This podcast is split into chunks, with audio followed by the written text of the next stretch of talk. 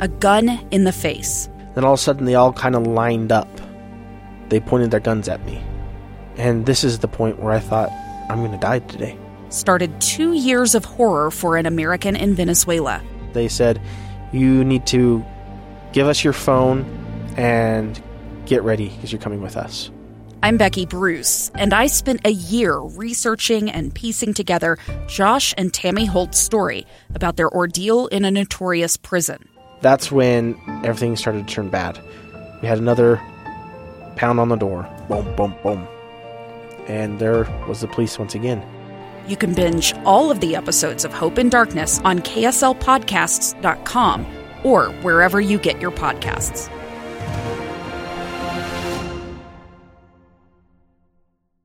Welcome back to Inside Sources. I am Mara Carabello filling in today for Boyd Matheson. For the first time in modern history, there's an organized effort to question the quality of free and fair elections here in America. And this has resulted in the erosion of trust from for a few Americans in um, our election process, and that's been including Utah and people who are concerned here. Just last month, the Utah legislature finally yielded to a small group um, and called for um, an election audit. And also, one of the things I want to focus on today is a new ballot measure initiative that is currently gathering signatures and the results would be to eliminate mail in voting. So the questions are: Are people justified in this? Um, is what is the facts and the truth behind this, and how can we increase the trust in our elections process? We have the perfect person to walk us through this issue. We have Justin Lee on the phone today, and he is the recent former head of the Utah Elections Office, and he was one of the key leaders as we move to more and more um, holistic vote by mail. So he knows the ins and outs. And Justin, thanks for joining us today. Hey, thanks for having me. Good to be here.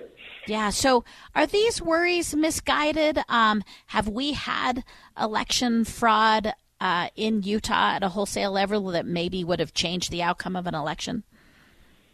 Well, you know, I think what you said right at the end there is, is the key part. Um, was there widespread fraud?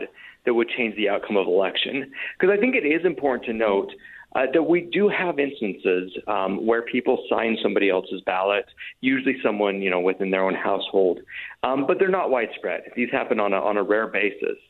And one of the reasons we know that these happen is because our systems are very good at catching them. Um, the county clerks catch them. So, no, there are no widespread cases of fraud that would change the outcome of an election. Yeah, so like the, and I think maybe I guess it's it's are they organized and are people manipulating that? I know a well-known one in Utah was um, there were some well-intended moms who were voting on behalf of their missionaries, and uh, it wasn't an organized effort. I, I, think it was just sort of probably support for voting, and and that's a little more what we see, right? Individual cases of perhaps a, a well-intended or maybe not family member, but they're one-offs. They're not organized. That's exactly right. Yeah, you do. You do have some people who, um, yeah, sign the ballot on behalf of their their missionary or their students. That's the way at school. And for anyone listening, you should definitely not do that. That is illegal. um, you know, you do have someone that, that signs for someone else in their household. Um, and again, usually not not not ill intentioned, or or if it is, it's not widespread. It's not organized. So I want to jump into this ballot measure we're seeing. And for those of you who know me, I, I am a big supporter of our constitutionally protected right to go directly to citizens with ballot initiatives. So I love the ballot process. And one of the reasons I like it is it's a direct conversation between the voter and um, the topic and the issue. So we have uh, a, an initiative called Secure Vote Utah. I'll just I'll just give them a shout out to process by February 15th. They have to secure 100 I think almost 138,000 signatures in 26 of our Senate districts. So for those of you who are against it and for it, just know they're at a critical time and your your participation will matter. So what this ballot measure does is really take direct aim at vote by mail. Um, it would it would get rid of vote by mail largely, and it would also get rid of early voting. Um, Justin, walk us through vote by mail and where it's been beneficial. For those of you who remember, um, it's relatively new. It's been widespread, and almost every one of us have been using it for the last two or three elections. Um, what's the benefit of vote by mail? What do you see as the pro and con of this initiative?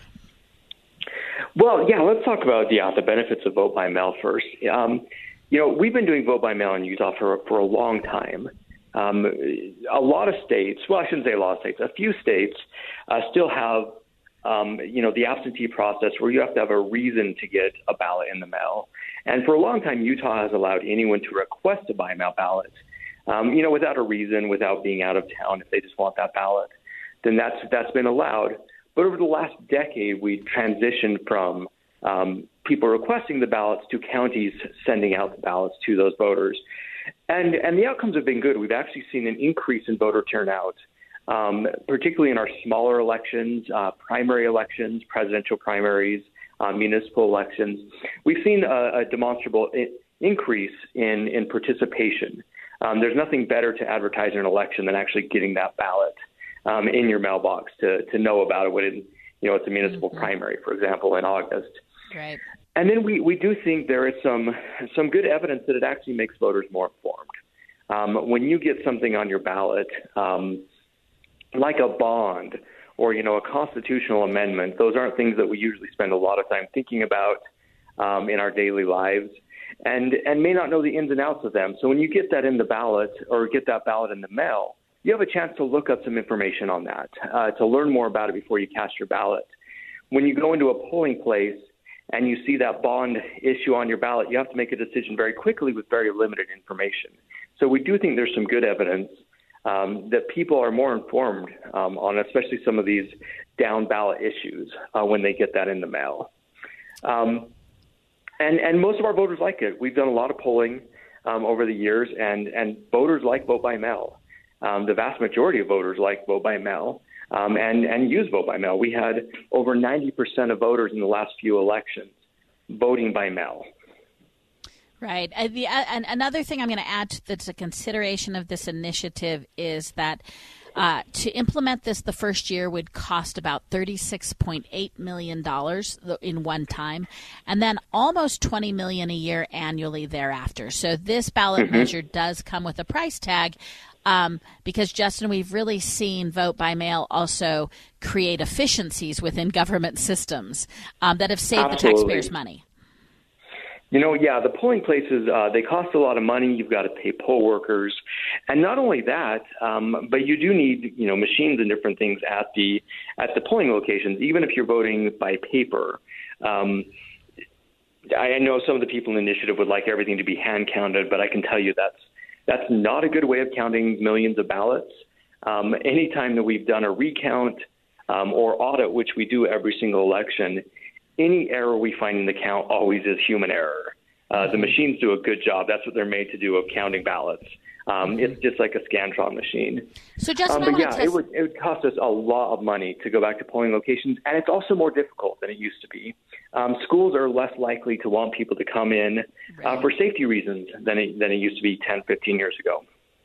Yeah, that's a really great point. And I want to test what I'm probably most concerned about. You and I, when you were at the elections office, um, I have done candidate races, I've done issue races. And one of the things that I will say I'm most proud of in Utah is the elections office works with Democratic clerks, they work with Republican clerks. Uh, Republicans in the House and Senate work on legislation. It was the Republican Party who really pushed mainstreaming to vote by mail. And Utah is, I believe, a rare state in which partisanship has not guided elections. It's been really best practices and new technology and um, allowing access. And and I, one of the things I'm I'm most disturbed by this discussion happening in Utah is I think it reflects partisan rancor in the United States. But frankly, I do not think it reflects either the Democrats in Utah or the Republicans in Utah, who have a long history of working together and doing best practices when it comes to elections. So that's my seat. Um, you've been at the epicenter in the elections office. Um, do you see this a partisan issue in Utah, or has uh, it been largely a policy issue?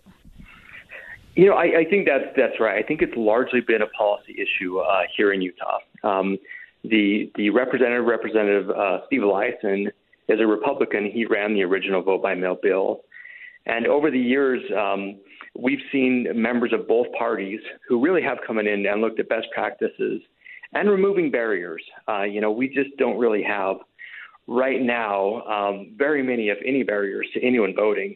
I mean, people can still go in person, people can vote by mail, people can register online. Uh, there's so many options for voting at this point, and really both parties have done a great job. Um, yeah, pushing those and allowing allowing those barriers to be taken down. Well, thanks, Justin, for joining us. Thanks for giving us information, and uh, nice to talk to you. Next, we're going to talk uh, about the pandemic again and the new CDC guidelines on masks. A gun in the face. Then all of a sudden, they all kind of lined up. They pointed their guns at me. And this is the point where I thought, I'm going to die today. Started two years of horror for an American in Venezuela. They said, You need to give us your phone and get ready because you're coming with us. I'm Becky Bruce, and I spent a year researching and piecing together Josh and Tammy Holt's story about their ordeal in a notorious prison. That's when everything started to turn bad. We had another pound on the door. Boom, boom, boom. And there was the police once again. You can binge all of the episodes of Hope in Darkness on KSLPodcasts.com or wherever you get your podcasts.